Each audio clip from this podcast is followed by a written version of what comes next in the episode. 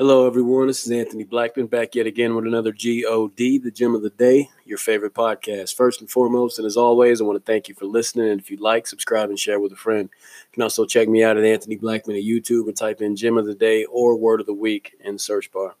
Today, I want to talk about Luke chapter 4. Before we do so, let us pray. Dear Heavenly Father, we come to you just thanking you for another day that wasn't promised, for your love, your mercy, and your grace, for the ability to see your face every time we open and read the Word of God. We thank you in all these things. In Jesus' name, amen. With that being said, Luke chapter 4, and it reads Then Jesus, being filled with the Holy Spirit, returned from the Jordan and was led by the Spirit into the wilderness, being tempted for 40 days by the devil. I'll stop right there. Let that soak in. Jesus, being filled with the Holy Spirit, returned from the Jordan after he was baptized. It says he was led by the Spirit into the wilderness, being tempted for 40 days by the devil. Okay. So if Jesus himself was tempted when he received the Holy Spirit, what does that mean for us? When you come to Christ, when you come to God, you seek him for salvation, and you think it's all supposed to be easy. Let me read this one more time. Then Jesus, being filled with the Holy Spirit, returned from the Jordan and was led by the Spirit. Okay, let me stop one more time. Let that soak in. Just one more time. Okay, once again, you come to Christ, you accept His Spirit. His Spirit is the Word of God. You accept Christ, right? The Word. And you think it's going to be easy.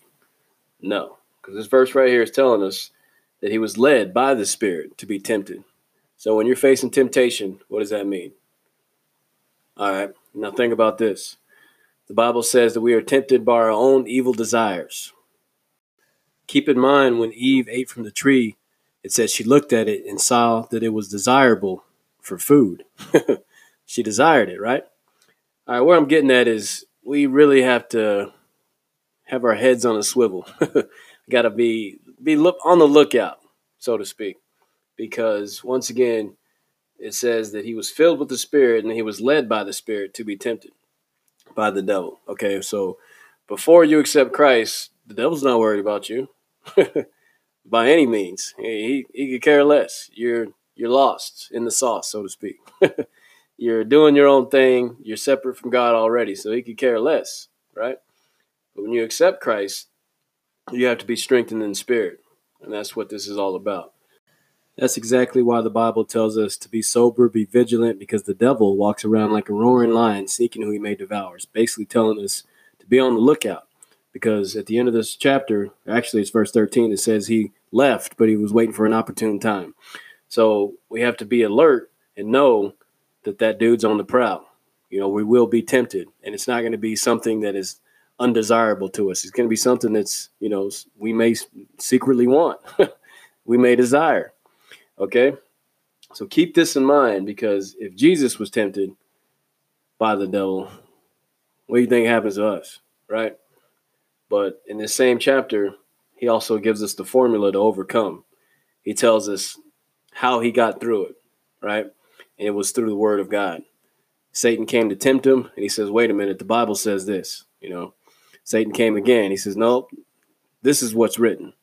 Then he came one more time. He says, You know what? It is written. He kept telling him what the word was saying. He was leaning on that to strengthen his spirit, to strengthen himself. And then God strengthened him in the long run, right? So, what I'm getting at again, he was filled with the Spirit, led by the Spirit, and then tempted. When you accept Christ, you will be tempted. You have to be strengthened in spirit. And the only way you can do that is to know God's word, lean on it, speak it, and trust it. That being said, keep your head on a swivel, be on alert, and let it be known that you will be tempted, but you always trust and lean on God's word. God, God bless.